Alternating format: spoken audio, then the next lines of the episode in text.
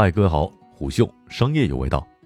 麦当劳当总经理的人不一定是学霸。本文作者防御，向你问好，我是金涛。对于一家每年新增四百多家门店的连锁餐饮企业来说，什么才是持续发展的保障呢？有人说是资金，有人说是供应链，但是真正开过店的人都知道，同样重要的还有人才。一个连锁企业屹立不倒的基础，是因为成百上千个优秀的店长站在那儿。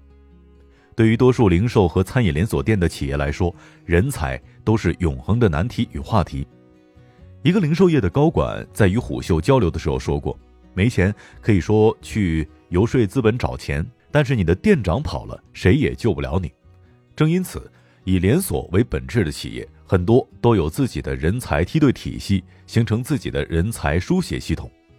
或许有人会认为，这对于麦当劳不是问题。作为世界知名的餐饮连锁品牌，麦当劳还会缺人吗？但是今天的金拱门不这么想。九月二十二号，金拱门在一年一度的麦麦全息活动上表示，今年要招聘十八万人。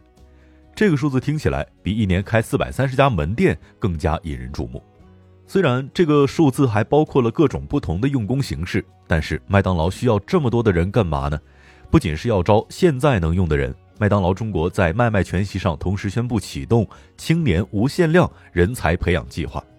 在二零二零年到二零二二年将投资超过一亿元，与全国超过一百所职业院校合作，帮助超过一万名年轻人提升就业能力。疫情还没有完全过去，抢人大战已经悄然拉开帷幕了。众所周知，餐饮零售行业都是非常辛苦的行业，往往对于从业者没有很高的学历要求门槛。但是，行业人才培养的流失率和企业之间的流动率一直很高。海底捞在中国享有盛誉，很重要的原因其实是海底捞解决了劳动密集型的连锁企业如何培养人才和激励团队的问题。张勇自己研究人力资源的时间也显然远远大于他研究火锅调料的时间，所以，如何打造属于自己的黄埔军校，一直是零售连锁企业的核心竞争力所在。最近在网上很火的老乡鸡创始人束从轩曾经提出，中餐企业想要追上麦当劳，需要品牌、产品和人才管理三方面的一起努力，即形成高知名度的品牌、保持品牌水准以及加强对人才的吸引力。在世界范围之内，麦当劳知名的是其在全球分布的麦当劳汉堡大学，汉堡大学就是麦当劳的黄埔军校。麦当劳中国汉堡大学校长李娟娟指出。麦当劳餐厅总经理级别的人都是汉堡大学的毕业生，而在麦当劳过往的宣传当中，也经常提到一些从门店店员干起的麦当劳自己培养出来的金拱门的高级管理人员。在金拱门的发展历史上，这样背景的人的最高职位是中国区副总裁。其实，在零售业和餐饮业，店长几乎是高级管理人员的必经岗位，毕竟门店是一切经营要素的核心。没有在门店工作过的人管理起别人来，也没有什么说服力和威信力。在这一次麦麦全息活动当中，麦当劳特意请来了一位年轻人现身说法。这位年轻人从入职高校就开始接受学校和麦当劳的双重教育，毕业的时候他已经可以独立担任当地一家门店的店长。但是，这位年轻的店长不是在汉堡大学这样的内训体系培养起来的，而是通过与职业教育合作办学的形式。二零二零年。即使是大学学历教育，就业形势也十分的严峻。二零二零年应届毕业生超过八百七十四万人，比二零一九年增加四十万，比二零一零年更是达到了百分之五十一的增幅。与此同时，有数据显示，企业能够提供给毕业生的岗位同比下降了百分之四十九。所以我们会看到几万硕士毕业生在美团送外卖的消息。在大学生就业形势严峻的情况下。国家近年来提倡大力发展职业教育，其实很多企业的人力资源经理已经注意到这片蓝海，并且从中发现更多优秀的年轻人。二零一九年二月十三号，国务院印发的《国家职业教育改革实施方案》，为新时代和新形势下职业教育定出了顶层设计方案，并且提出职业教育与普通教育是两种不同教育类型，具有同等重要地位的观点。而对于餐饮和零售连锁行业，职业教育确实是人才梯队的基石所在，但问题在于学什么、怎么学。谈到教育，几乎所有的教育都存在教学与实践脱节的问题，这个问题在大学本科阶段存在，在职业教育同样存在。早在2017年，麦当劳就推出了现代学徒班。不过，2020年，麦当劳推行的是现代学徒制。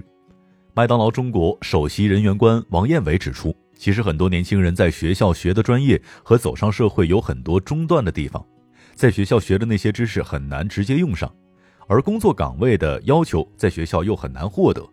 而对于现代学徒制，学生从走入校园的那一刻，我们就跟学校要联手，包括打造课程内容。我们有经验的师傅在工作的过程当中就要带他，很多实践经验不是可以写在课本上的，所以这方面也是很大的资源投入。麦当劳中国首席执行官张佳音则指出，希望麦当劳通过自身的培训体系优势和每年可以招聘的体量，跟教育部一起来推行现代学徒制。在这个过程当中，学生一边学的时候，就等于一手拿到了学位，一手拿到了聘书。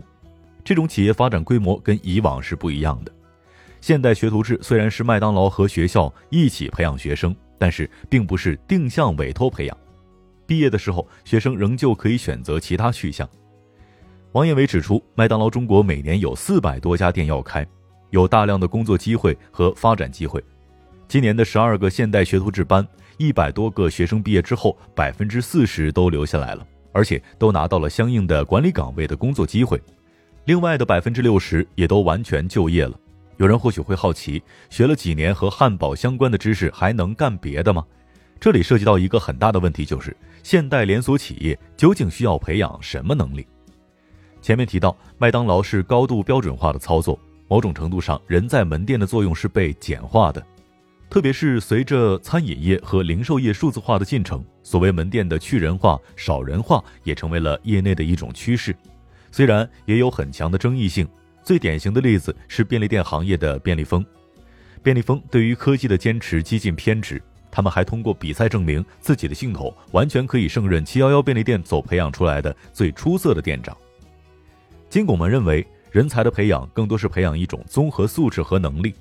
张佳音表示，金拱门有很多的经理都是从员工做起的，他们不一定是学霸型的，但他们的强项就是带团队，这不是一般学校可以培养出来的。人才有很多种，而金拱门是多元化角度看人才。事实上，无论是培养店长还是高级管理人才，能够坚持、能够吃苦，都是这个行业不变的法则。学霸往往很聪明，但是聪明并不是从事连锁行业最重要的条件。退一步说，太聪明的人很多也不愿意从事如此辛苦的行业。餐饮零售连锁行业是易学难精的行业，一个人需要日以继夜的在行业一线摸爬滚打，才能最终形成一套自己的商业嗅觉系统。没有耐心、希望速成的人，在这个行业难成大器。不过，一位连锁行业的人力资源经理对虎嗅表示。在抢人方面，其实麦当劳这样的大连锁品牌还是比很多的小品牌有天然的优势，因为品牌足够响亮，年轻人没有过太多的抵触，去麦当劳上班也不会觉得没面子。这正是麦当劳敢于大张旗鼓招人的底气。金拱门强调，现在企业雇主们面对的是完全不同的一代人，需要从理念上更新，才能让年轻人融入自己的企业。这个挑战是普遍性的。